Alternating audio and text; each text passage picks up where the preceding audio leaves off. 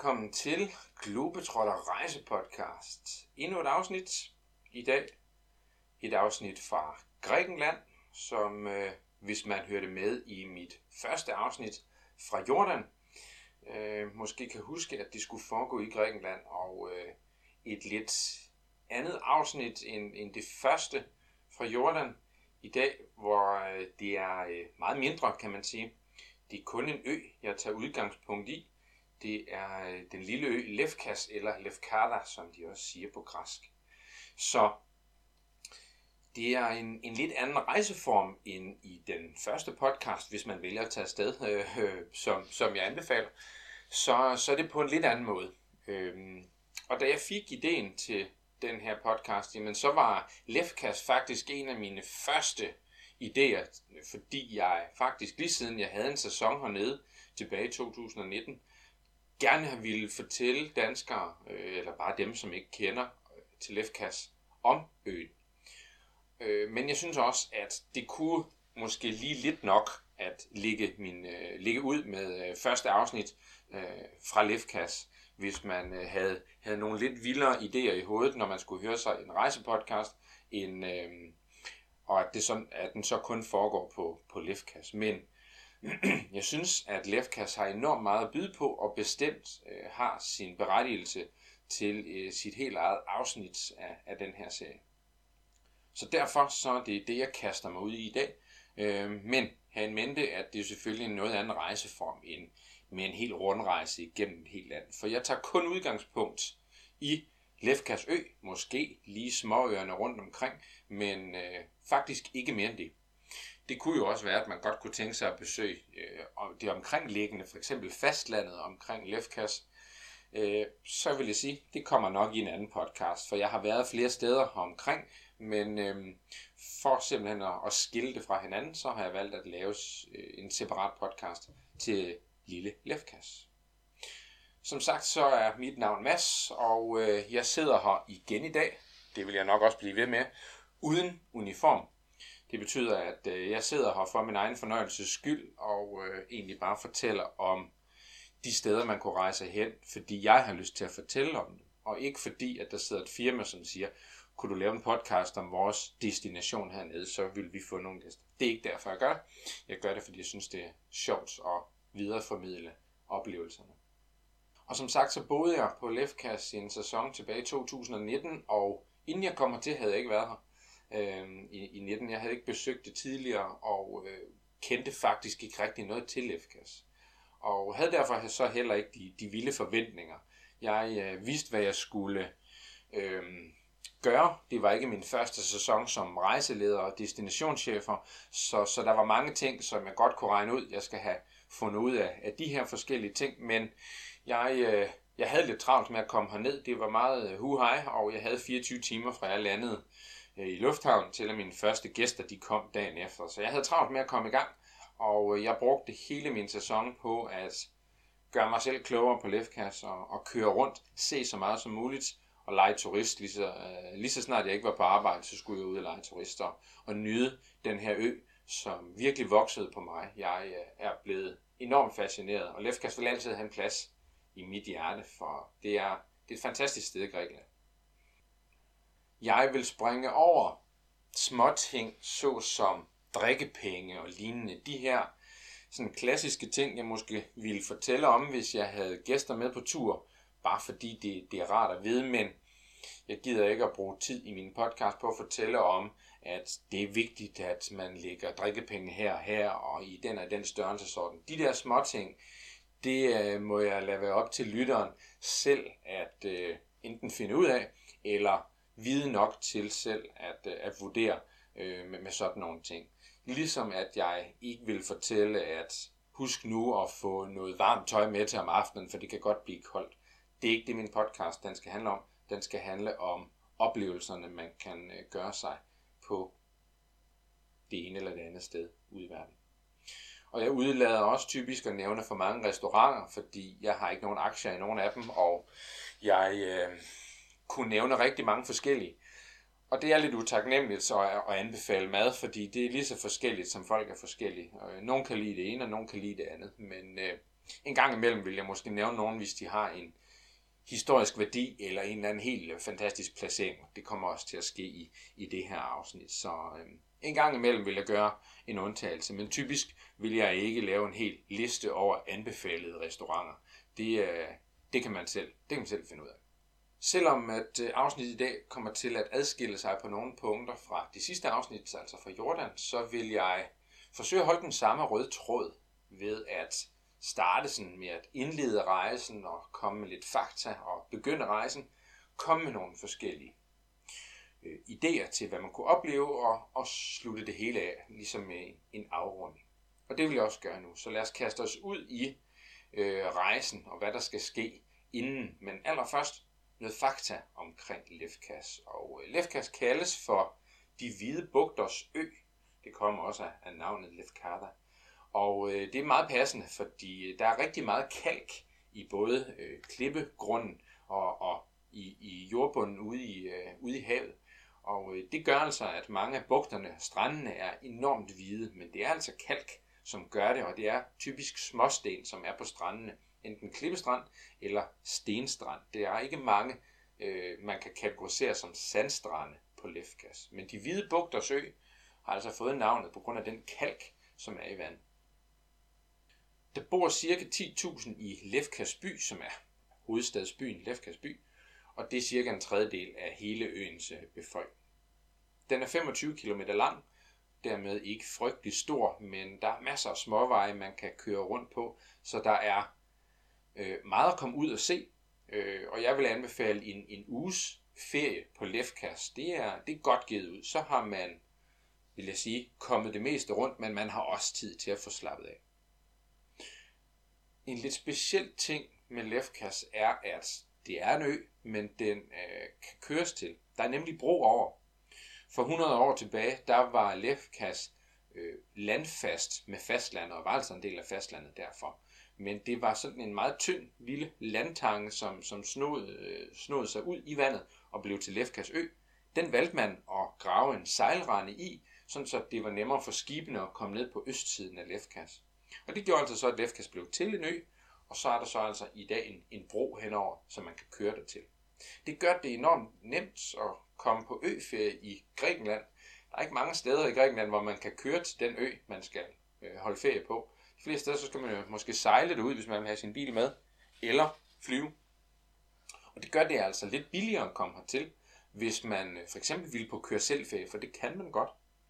Mange, øh, også østeuropæere, og det lyder måske lidt skingert i nogens ører, at der er mange østeuropæere på Lefkas, men øh, sådan noget som, som tjekker og, og grækere og den slags øh, albanere, som kan køre lige hertil, de øh, benytter det jo selvfølgelig, ligesom mange danskere måske spænder campingvognen efter bilen og kører til Italien eller Sydfrankrig, eller hvor det nu måtte være. Så er der mange østeuropæere, som øh, kan tage på en billig ferie herned og køre direkte over på øen og benytte nogle af de mange campingpladser, som også er på Lefkas. Så øh, det, skal man have, det skal man vide, at Lefkas er ikke fyldt med kæmpe store luksusresorts. Der er rigtig mange øh, små sådan noget bed and breakfast eller familieejede hoteller med måske 35 værelser og ikke mere end det, og at øh, øh, hotelmutter og fatter, de sidder nede i, i restauranten eller receptionen om morgenen, og det er altså dem, man hilser på. Det er ikke bare i citationstegn en ansat, som, som er på hotellet. Det er ejerne, som er, er en del af dagligdagen. Og er man til det, så er Lefkas garanteret noget for jer, fordi det er, det er mere autentisk, kan man sige, og det, det er mere nært, det er mere familiært, når man kommer på hotellet. Jeg kan sagtens se ideen i at tage på stor og, og fin dyrferie på, på et luksushotel. Det er også en fed rejseform. Det her er noget helt andet. Der er mange højdemeter på, øh, på hele øen. Det øh, er, er, grunden er den her kontinentalsokkel, som går lige ude i vandet ud for, for Lefkas, som jo med tiden bliver skubbet mod en anden kontinentalsokkel og bliver presset op over havoverfladen og med til at give den her, øh, det her højdedrag eller bjergkæde, som Lefkas øh, egentlig er, er. Og det giver en masse oplevelser selvfølgelig på øen, at den ikke er pandekageflad, og at der hele tiden sker noget nyt, hver gang man kommer på den anden side af en, en, en bjergside, så åbner der sig enten en udsigt over vandet, eller et, et højland, eller et skovområde med vandfald, eller sådan nogle ting det er noget af det, jeg satte mest pris på på Lefkas. Det er naturen, og hvor alsidig og hvor frodig den er. Lefkas er en af de syv ioniske øer, ligger derfor også i, i det ioniske øhav i den nordvestlige del af Grækenland. Der er syv af dem. Korfu, Paxos, Lefkas, Ithaka, Kefalonia, Zakynthos og Kitera. Det er de syv store ioniske øer, og så er der selvfølgelig en masse små imellem os, men det er sådan de, de store øer, og øh, mange af dem er rimelig turistet. De fleste af jer kender Korfu med, med Paxos, man kan se over til, og Lefkas, Ithaka og Kefalonia, der er også nogen, der besøger, og selvfølgelig Zakynthos, skildpaddeøen. Meget turistede øer, øh, nogle af dem, og også noget større end Lefkas. Men Lefkas er ikke så turistet, og ikke så, så overrendt, og ikke så veletableret som turistøen nu, og mere primitiv, kan man sige. Men der, det gør så også, at naturen er måske mere uspoleret. Øhm, jeg synes i hvert fald, at den har noget helt andet at byde på, selvom jeg synes, flere af de andre øer er et, øh, et besøg værd også. Men lad os begynde vores rejse og flyve til Prevesa Lufthavn, som den hedder. Den ligger på fastlandet. Og øh, det tager jo ikke mange timer for Danmark at flyve til Prevesa Lufthavn. En lille lufthavn. Der er ikke det, det helt store at komme igennem her. Øh, nogle få bagagebånd, og så står man ude på den anden side. Derfra vil jeg nok vælge at lege en bil. Det med at tage bus rundt øh, selve øh, trafikken ned mod Lefkast, der er altså ikke mange busafgange den vej. Og taxa synes jeg måske er lidt en, en dyr rejseform. Så jeg vil sige, lej en bil fra lufthavnen, det kan gøres ganske billigt, og så øh, kan man jo aflevere den der igen, når man skal hjem efter en uge, som vil være min anbefalede rejselængde på den, for en tur til Lefkas. Broen over til øen, der er der cirka 30 minutters kørsel, og hvis man skal helt i syd, så vil det tage en time, halvanden fra lufthavnen og, og komme derned. Det er kun sådan noget 60-65 km, tror jeg, men det, det går altså ikke så stærkt, for man skal øh, selvfølgelig sno sig ud og ind, både gennem byer, men også gennem bjergene derned til. Så derfor så tager det lidt tid at komme helt frem til Lefkas. Og hvor skal man så bo henne? Der er jo flere muligheder. Man øh, bør nok bo øh, inde i en by, hvis man ikke har spændt campingvognen efter at have kørt herned. Det kan man jo gøre. Men så er der jo flere muligheder. Lefkas by, Nidri, Vasiliki eller Agios Nikitas. Det er sådan de fire, øh, fire af de større byer, som jeg vil anbefale, man, man måske skulle bo i. Dog vil jeg så sige, at jeg vil nok ikke vælge at bo i Lefkas by. Den er, jeg vil ikke sige, at den er for stor til mig. Jeg kan godt lide storby, men den har ikke nogen speciel charme. Øh, der er ikke lige en eller anden øh, lækker strand, man kan tage ned på ved Lefkas by.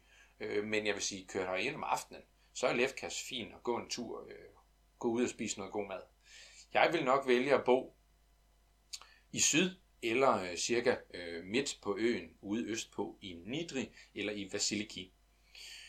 Da jeg selv var her og, og arbejdede her, så boede jeg altså i Vasiliki, og øh, det er selvfølgelig øh, min lille yndlingsby, det er klart, når jeg har boet her, jeg faldt for den. Men ellers Nidri, der sker lidt mere, og øh, ligger fuldstændig fantastisk med udsigt over mod øh, Scorpius og, og Meganisi og øerne inden øst for, og også fastland Grækenland. Det er ret flot lille sted der. Eller Agios Nikitas ude vestpå, som øh, er en forholdsvis lille by, men også er rimelig turistet på grund af, af de mange gode restauranter og også lækre strande, som er herude i, øh, ude på, på vestsiden af øen. Så der kan man øh, overveje, om man skal tage nogle dage et sted, øh, og så køre videre og bo nogle dage et andet sted, eller om man skal tage en hel uge det samme sted. Har man en bil, så vil jeg så sige, jamen, så, så vælger slå jeg ned syv dage det samme sted, og så køre rundt til de forskellige ting. Det kunne man, det kunne man lige så godt. Som jeg nævnte tidligere, så er infrastrukturen ikke den bedste. Busser kører måske to-tre gange om dagen nord-syd fra Lefkas by til Vasiliki eller omvendt, så man hopper ikke lige på den lokale bus og kører sted. Og en, en, en taxa mellem byerne her vil måske koste 50-60 euro øh, per tur. Så det er også lidt dyrt at, at skal køre taxa rundt, så, så bilen bør man lege. Man kunne også lege en scooter, når man så endelig kom frem, for måske give lidt øh, vind i håret og under armene, når man er, er ude at køre. Det synes jeg selv er en, er en fed måde at komme omkring på. Det var sådan, jeg selv kom omkring, da jeg var afsted. Men nu var jeg også den eneste på destinationen, så at have en bil ville jo så selvfølgelig nok være lidt, lidt fros.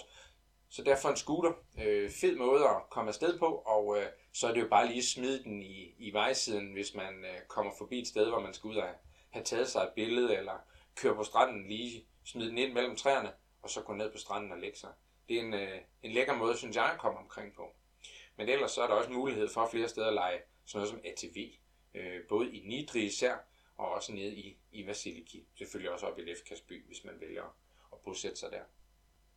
Oplevelserne, man så bør tage ud på, er mange. Øh, jeg ved godt, det er jo ikke som at besøge et, et helt land med, med storslåede, øh, øh, verdenskendte attraktioner, man kan komme ud til, men for en lille hyggelig ferie et par timer væk fra Danmark, så synes jeg virkelig, at Lefkas har nogle, nogle ret uspolerede og, og fede ting. Strandene selvfølgelig. Man øh, skal vel ikke tage til Grækenland og tage på øferie, uden at øh, besøge nogle af strandene. Og øh, Lefkas har nogen ret fede at byde på. De er meget blå. Som jeg sagde før, så betød Lefkas også de hvide bugters ø, eller det er tilnavnet til øen. Og øh, det her kalk, som er i vandet, som er med til at, øh, at gøre strandene hvide, det er så med til at gøre vandet ekstra blåt. Grunden er, at det her sådan opløste kalk, som, som man kan se ud i vandet, når solen det lyser ned på det, så får det stranden til at se næsten neonblå ud. Jeg har selv nogle billeder fra, hvor jeg er ude og paraglide hen over øh, nogle af strandene, og øh, folk har spurgt mig efterfølgende, hvor meget har du lige redigeret det billede her efterfølgende, for at få vandet til at se sådan ud. Og der kan jeg sige, helt ærligt, det er ikke redigeret. Det ser bare sådan ud, fordi vandet det næsten lyser af sig selv i den her blå farve. Det er de mest blå strande, jeg har set i mit liv. Og jeg har været et par steder. Øh, Karibien, det kan godt pakke sammen. Det er, det er lækkert nok. Men den blå farve, det får her, øh, det er ret specielt. På grund af den store mængde kalk, der er i vandet. Men for eksempel Agiofili Beach, som ligger nede i syd, hvis man øh, bor i Vasiliki, så kan man gå derud, øh, eller tage øh, med båden inden for, inden for havnen inde i byen og blive sejlet derud. Men gå derud, og så øh, er der hugget sådan en trappe ind i klippen hele vejen ned til den her lukkede strand, hvor man kun kan komme til med den her ene sti eller med båd. Øh, sådan en lille lukket sted. Det er ret lækkert. Bor man i Vasiliki, jamen så er der selvfølgelig strand ved byen her også, men her skal man øh, tænke på den kitesurfing-skole, som øh, hører til i byen. Det er lidt specielt, og øh, man skal lige se sig lidt for, inden man går på stranden. I hvert fald inden man bader, fordi øh, på bestemte tider af dagen, jamen så, så er eleverne i vandet, og så, så kitesurfer de øh, i øst og i vest, og de falder, og de slår sig en gang imellem. Øh. Det er sjovt at se på, når de øh, kaster sig ud i bølgen blå, men øh, man skal altså ikke have sådan et bræt i nakken, når man er ude at bade, så derfor hold lige øje med, når der er kitesurfer i vand. På vestkysten har vi Egremni Beach, som øh, da jeg var der, var lukket. Der var kun mulighed at komme dertil øh, fra vandsiden, men jeg har set øh, nogle af mine øh, venner, som bor på, på Lefkas, har lagt billeder op, øh, at trappen ned til Egremni Beach igen er blevet restaureret den øh, gik i stykker for år tilbage på grund af jordskælv, hvor nogle sten trillede ned og smadrede trappe og sådan nogle ting. Det er blevet restaureret igen og øh, er nu farbar. Længere op på vestkysten har vi jo som sagt Agios Nikitas, byen øh, med, med strandene hertil. De er også ret lækre. Så er der Kalamitsi, også beliggende på vestkysten. Her lander man, hvis man øh, skal ud og paraglide. Man kan også godt starte her og så bliver man kørt op til øh, op på klippesiden, øh, til der, hvor, hvor man kaster sig ud for klippen. Men man kan også slutte, både starte og slutte ned på Kalamitsi strand. Og den øh, nok vigtigste strand at fornævne er Porto Katsiki. Det er nok også den mest øh, besøgte strand på hele øen, men den er også kåret til at være en af de flotteste i Europa. Porto Katsiki ude på vestkysten er øh, ja, virkelig, virkelig flot. Men man skal tænke over, at der især i højsæsonen, kommer de her store både til med gæster, som er sejlet fra andre øer herover. De kan godt spille lidt høj musik og fylde lidt meget. Så det er ikke sådan en lille hyggelig, unik strand, man kommer til. Folk kan gå på nettet og se Porto Katsiki er kåret til en af de flotteste strande, så er det også den, de kommer og besøger. Så jeg vil sige, den er et besøg værd. Det er ikke her. Jeg, jeg har aldrig gået på stranden på Porto Cacique. Jeg har besøgt den flere gange, men jeg vil altid vælge en anden, hvor, hvor der ikke er nær så mange mennesker. Sådan er det. Så skal vi have gang i bilen og ud og besøge nogle af naturoplevelserne, for eksempel vandfaldet ved Nidri. Der er et, øh, ja, nu skal jeg passe på med, hvad jeg siger, at vandfaldet er stort. I målestok, så er det et rimelig størrelse vandfald for Lefkast. Det er også det største. Det ligger lige uden for Nidri by. Man kan parkere ret tæt herpå, og øh, så skal man gå op til vandfaldet. Og der er lavet sådan en fin sti, hvor man øh, ja, vandrer hele vejen igennem øh, en kløft ind, hvor vandfaldet det så er. Jeg vil anbefale, at man har enten badetøj på eller med, for man kan øh, bade i springvandet. Der er sådan en lille øh, dam nedenfor, hvor, hvor vandet det løber ned i med, med det her friske kildevand. Helt, helt rent. Man kan sådan set også drikke det. Men det er koldt, for det er kildevand, så det kommer jo altså inde fra jorden, øh, og derfor ikke nær så varmt, heller ikke om sommeren, øh, som havvandet der. Men det er lækkert. Jeg vil så sige, jo før man kommer på året, jo mere vand er der i vandfaldet. Det bliver fødet med selvfølgelig kildevand for undergrunden, men også regnvand, som løber hertil øh, i regnsæsonen. Så jo før man kommer, hvis man kommer i maj måned, så oplever man et brusende vandfald kontra i august, hvor vandet løber ned ad klippesiden. Det kan også noget, men øh, det er en anden oplevelse. Og så er der en lille café ved parkeringspladsen, øh, inden man vandrer op til vandfaldet. Er man omkring Nidre, jamen så er der et ret fedt udsigtspunkt ned over Nidre by og naboøerne og også fastlandet. På Lefkas er der rigtig mange af de her udsigtspunkter, og øh, jeg har ikke tænkt mig at lave et, et helt kort over dem alle sammen, men det der er over Nidre er et, jeg typisk stoppede ved, når jeg var på vej ind på den centrale del af øen. Og øh, ja, benyt dem, fordi man kan virkelig få sig nogle gode selfies. Øh, hvis man øh, skal ud og spise, så er der masser af gode steder, man kan, man kan gøre det. Og øh, jeg vil alligevel nævne den her restaurant, da den er kåret til at være en af Grækenlands absolut bedste. Den hedder De 12 Guder, og den ligger i Sivuta.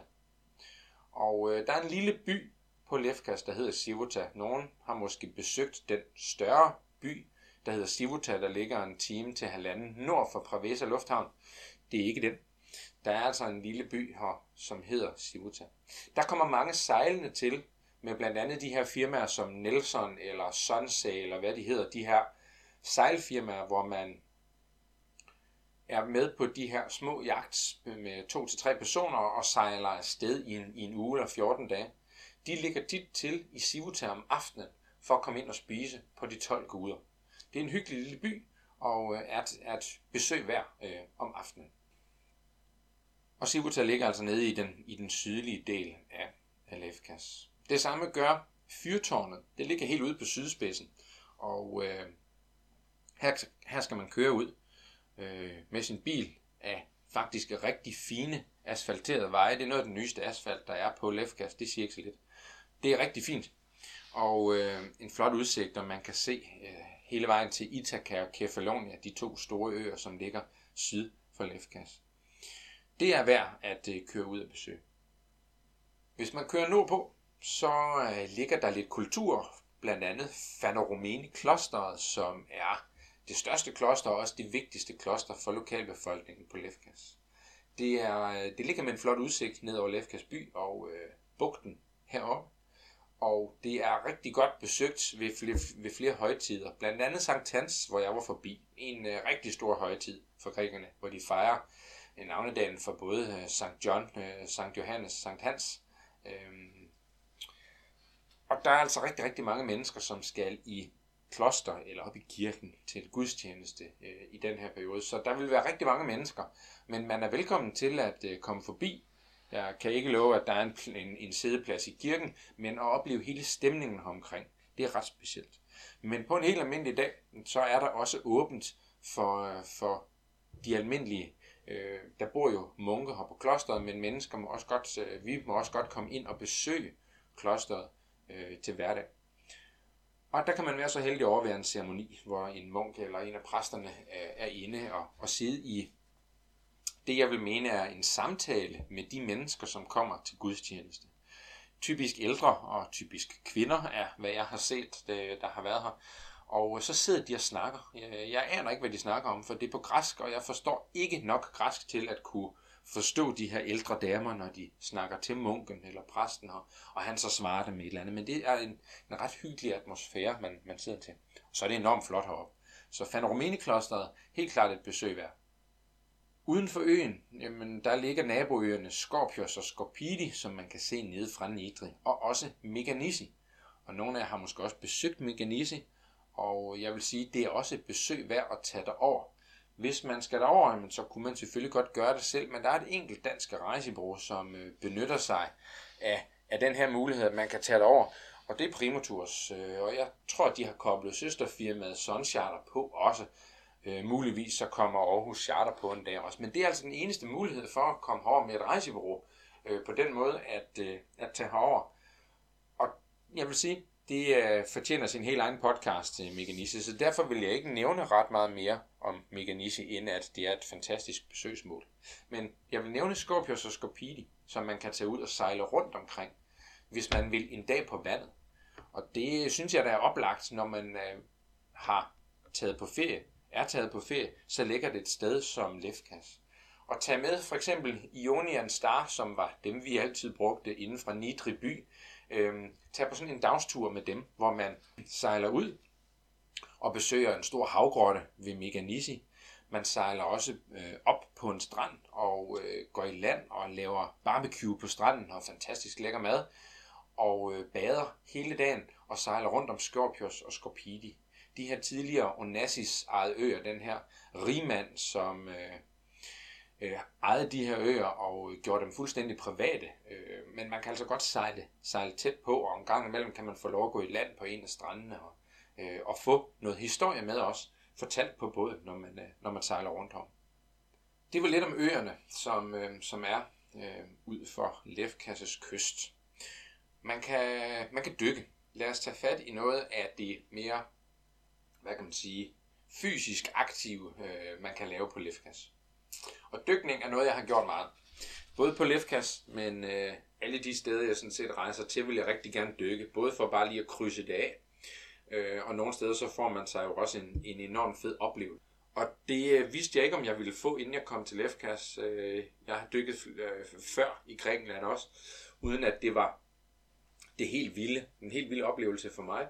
Øh, men jeg tænkte, nu er den her, og øh, det ville tage mig to minutter at at tage scooteren ned til, til dykkercenteret. Så, så selvfølgelig skulle jeg ned og besøge dem, og det kunne jo være, at nogle af mine gæster også gerne ville ud og dykke. Så, så selvfølgelig skulle jeg kende dem. Og jeg tog med ud og dykkede et par gange, og jeg har altså fået nogle af de største oplevelser øh, dykkermæssigt her ved Lefkas, eller ved øh, Ithaca og Kefalonia, som vi også øh, sejlede over til at dykke ved. Der er selvfølgelig ikke hverken manta rays eller valhajer eller sådan nogle ting, hvis, hvis man forestiller sig det her vilde dyreliv, men det er på grottesiden, jeg vil sige, at det er det bedste. Der er enormt mange grotter, og også rigtig dybe grotter, man kan øh, dykke ind igennem. Cyclops Cave, som en enkelt hedder, øh, hvor der også er et vrag i nærheden, man kan dykke ved. Det er altså øh, virkelig fede oplevelser. Og øh, de er, det er et godt firma, Nautilus, som ligger i Vasiliki.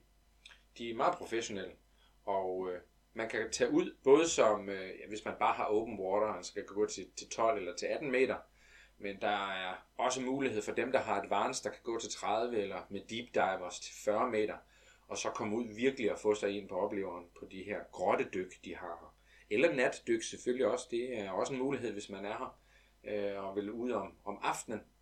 Øh, jeg har haft gæster, som både også tog deres dykkercertifikat, det er Patty certificeret, så vidt jeg ved, så er de også ved at få ESA ind over. Øhm, så det er, et, det er et godt firma, og de, de ved, hvad de, hvad de laver. Og man kan virkelig få sig øh, flere gode dage, hvis man dykker hernede. Så tag på dykkerferie hernede og bruge en to eller tre hele dage med ud at dykke. Det, det vil man sagtens kunne. Men en enkelt dag med, med to dyk, det vil jeg sige, det er også godt givet ud. Paragliding har jeg nævnt tidligere, at jeg gjorde, øh, og øh, det synes jeg også er en oplevelse det er selvfølgelig tandem, man gør. Har man sit eget certifikat om at flyve solo og, og udstyr med, kan man gøre det også selvfølgelig. Men øh, enten fra Kalamitsi strand, eller oppe fra den restaurant, som hedder Fly Me. Man skal bare google Fly Me, så finder man den, og, og så kører man dertil i en lille flække, der ligger op på, på klippesiden på den vestlige del af Lefkas. Fly Me er en restaurant, hvor man både kan tage op og spise, jeg vil sige, man spiser også rigtig godt her, eller få sig en drink. Det ligger fuldstændig billedskønt med udsigt ud over det ioniske øhav.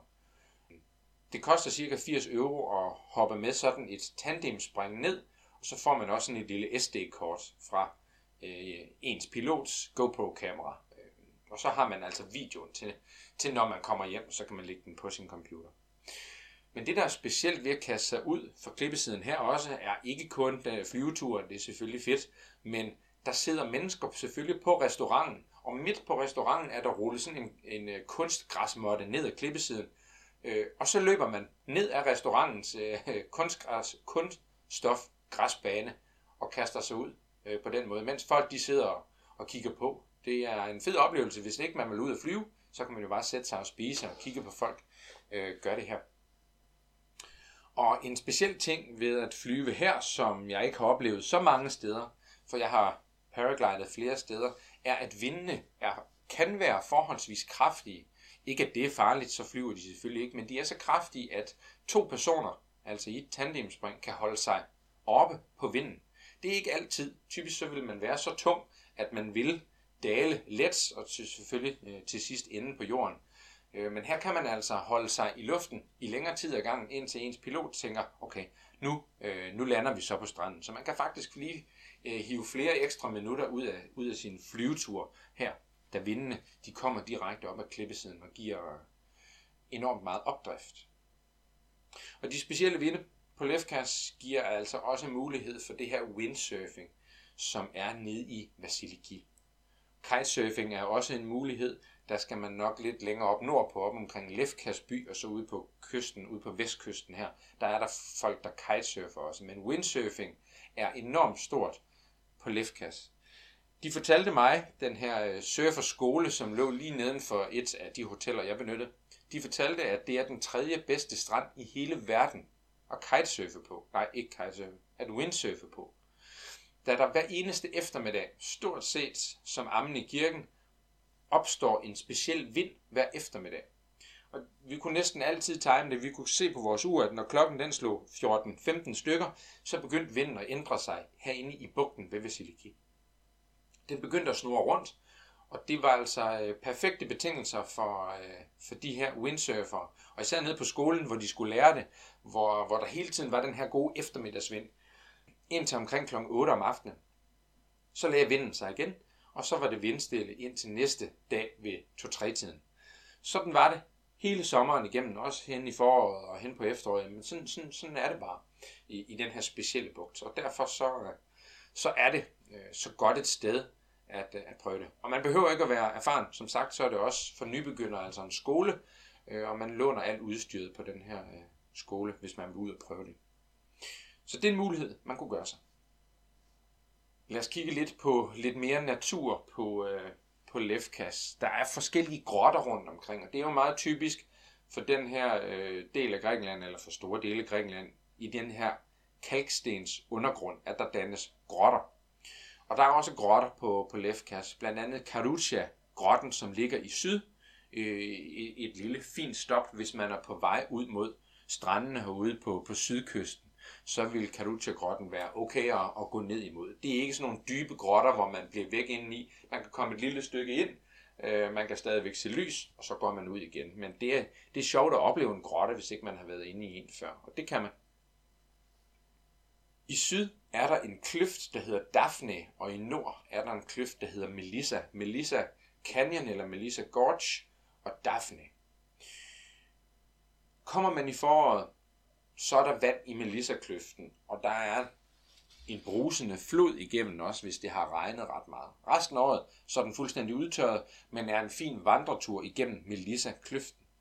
Daphne, der ligger i syd, vil der næsten altid være en smule vand, der løber igennem, og her vil der i foråret være fuldstændig tilvokset i planter. Øh, det er enormt øh, smukt at gå igennem, og når vandfaldene de kommer sådan øh, i, i 5 meters højde eller 3 meters højde og falder ned over klippen og er med til at, at gøde jorden og gøre den så frugtbar som den er, det er, en, det er en fed vandretur igennem de her to kløfter. Daphne i syd og Melissa i, i nord.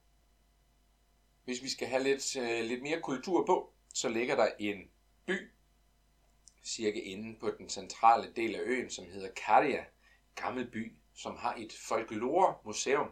Det koster få euro lige at komme ind og besøge det, men øh, det er en oplevelse, hvis man har lidt, lidt trang til at få lidt mere historie øh, omkring Lefkas.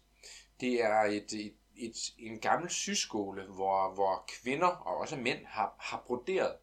Og det er, øh, ja, det var en dame, Maria Kutsuhiro, som egentlig startede den her syskole for mange, mange år siden. Og det er nu hendes, er både hendes øh, barnebarn, men også hendes tibollebarn, som, som bor her, og som viser rundt, og som er meget stolte af at vise det her frem. Og de sælger også lidt af de her rigtig, rigtig fine broderier herinde. Så Kalias Folkloremuseum er et, øh, et, et rigtig godt besøg. Og det samme er Oliven Oliemuseet. Øh, mange har måske besøgt de her museer, når man er i Grækenland, mange andre steder. Og en, en større eller mindre græsby med respekt for sig selv har jo haft et oliven, en olivenmølle, et presseri, og nogle af dem er så gået hen og blevet til museer i dag. Og det, der hedder Fabrika, der ligger nede i den sydlige del, er øh, et sted, jeg benyttede ganske ofte. De, laver, de giver rigtig gode smagsprøver på selvfølgelig oliven og olie, men det kan også være forskellige likører og honning, øh, som man kan komme ind og prøve. Og øh, ja, deres produkter er uovertruffende. Jeg synes, det er, de, de smager vildt godt, og deres øh, olivens sæbe øh, er også øh, virkelig godt. Så at tage på Olivenolie Museum hernede på Fabrika øh, er et sted, jeg vil sige, køb noget med hjem, fordi øh, det, det vil være minder, man har med hjem til sine kødgryder, hvis man har olivenolie med hjem og kan, kan stege i, når man kommer hjem igen. Fabrika. De sidste ting, jeg vil nævne, er byerne. Man kunne jo selvfølgelig godt besøge nogle af de andre byer, som man ikke lige bor i. Lefkas, Nidri, Vasiliki og Agios Nikitas. Øh, men shopping, vil jeg sige, er der ikke rigtig noget at, at gøre vildt meget af. Så skulle det næsten være i Lefkas by. Nogle af de små byer har øh, små butikker, hvor man kan købe forskellige øh, gode lokale produkter, men, men for decideret shopping og tøj og sådan noget, så, er, så skal man måske ind til fastlandet og ind til Prevesa by. Øh, I hvert fald køre til en større by end lige Lefkas by. Der er lidt butikker, men det er turistpræget, og, og ja, er turistting, de selvfølgelig har i, i butikkerne. Det var lidt om, hvad Lefkas har at byde på. Nu sådan til noget mere generelt øh, omkring maden i Grækenland, har jeg lige lavet en overskrift, som hedder. Og maden i Grækenland kender man måske. Har man været her før, så ved man, at Grækenland er kendt for deres gode køkken. Jeg behøver ikke at nævne, at tzatziki er selvfølgelig noget, som er, er klassisk. Men jeg vil sige generelt om det græske køkken, så det er det meget alsidigt, det er meget forskelligt. Og bare fordi man har været et sted i Grækenland og smagt lokale retter, er det jo ikke sikkert, at de er lokale et andet sted. Det er jo derfor, de er lokale.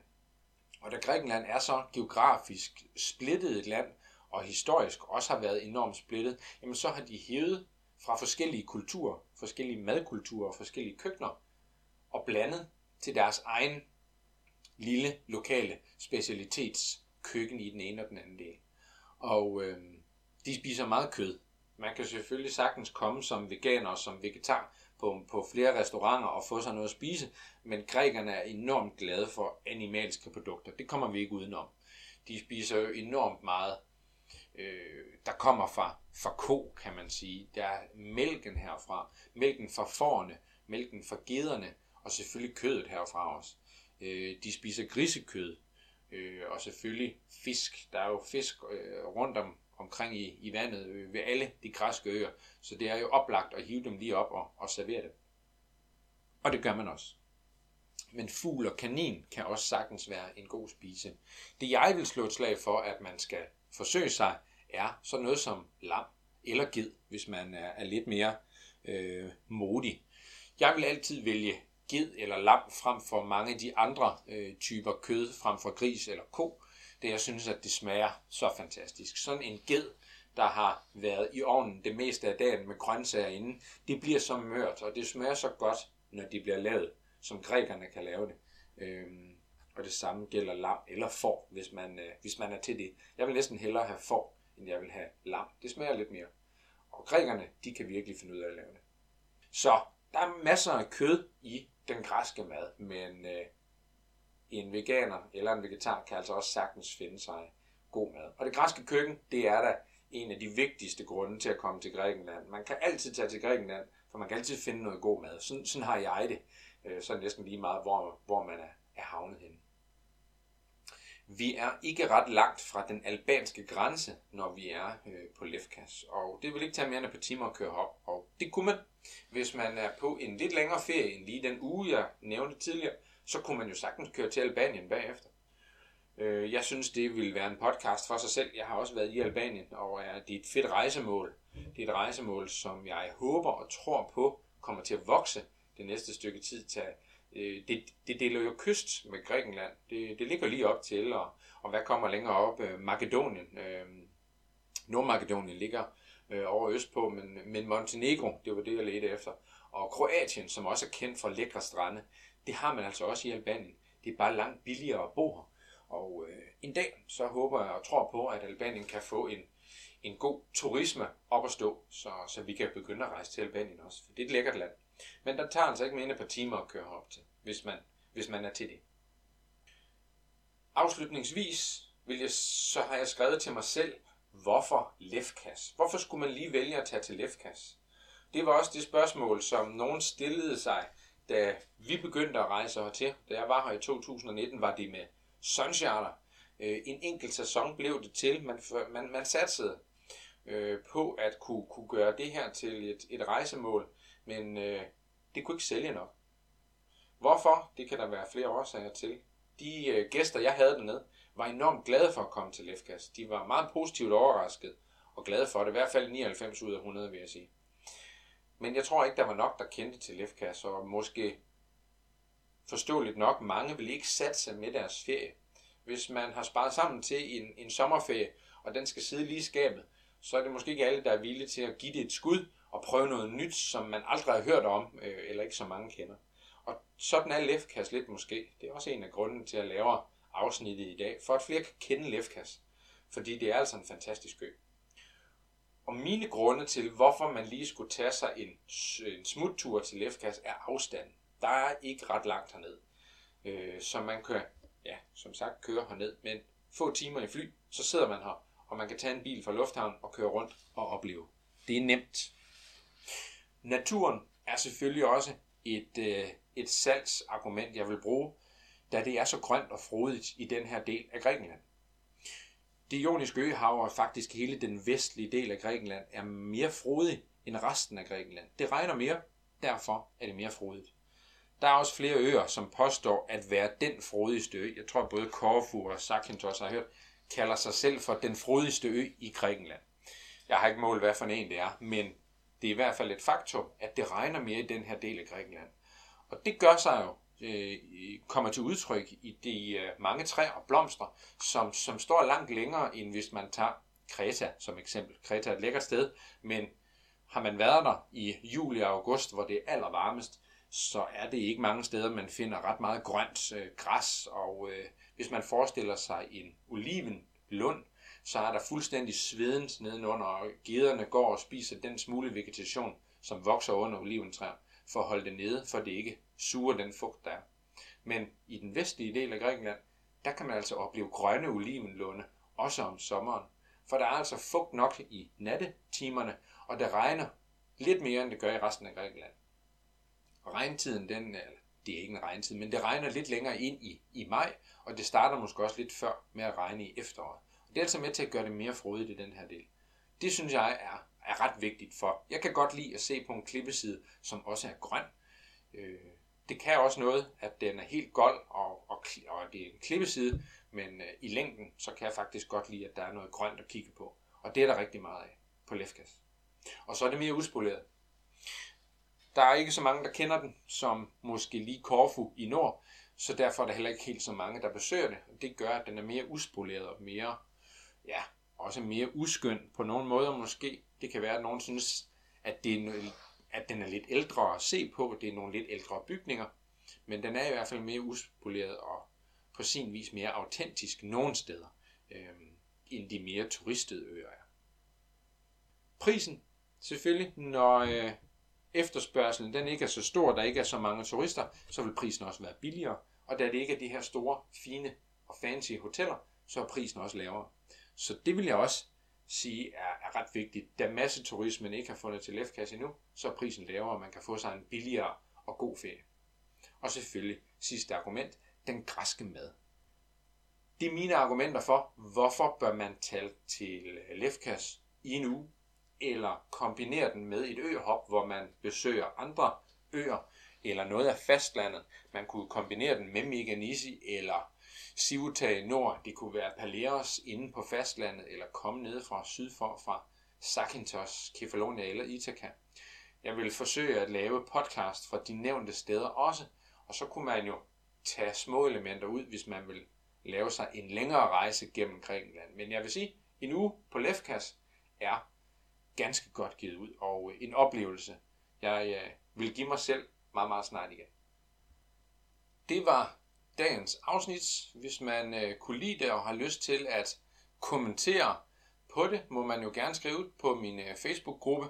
Jeg tror, jeg nævnte den i sidste podcast, men uden at få nævnt navnet, og den hedder altså, som podcasten også gør, Globetrotter Rejsepodcast. Det er en Facebook-gruppe, hvor man kan skrive til mig med både ris og ros, men det kunne også være ønsker om fremtidige destinationer eller rejsemål for et nyt afsnit så kunne det være, at det ville være noget, jeg tager op. Nu er det andet afsnit, jeg færdiggør lige nu, og øh, næste har jeg ikke lagt mig fast på, hvor det skal være endnu, så det kan jeg ikke engang tease for, hvor det skal være.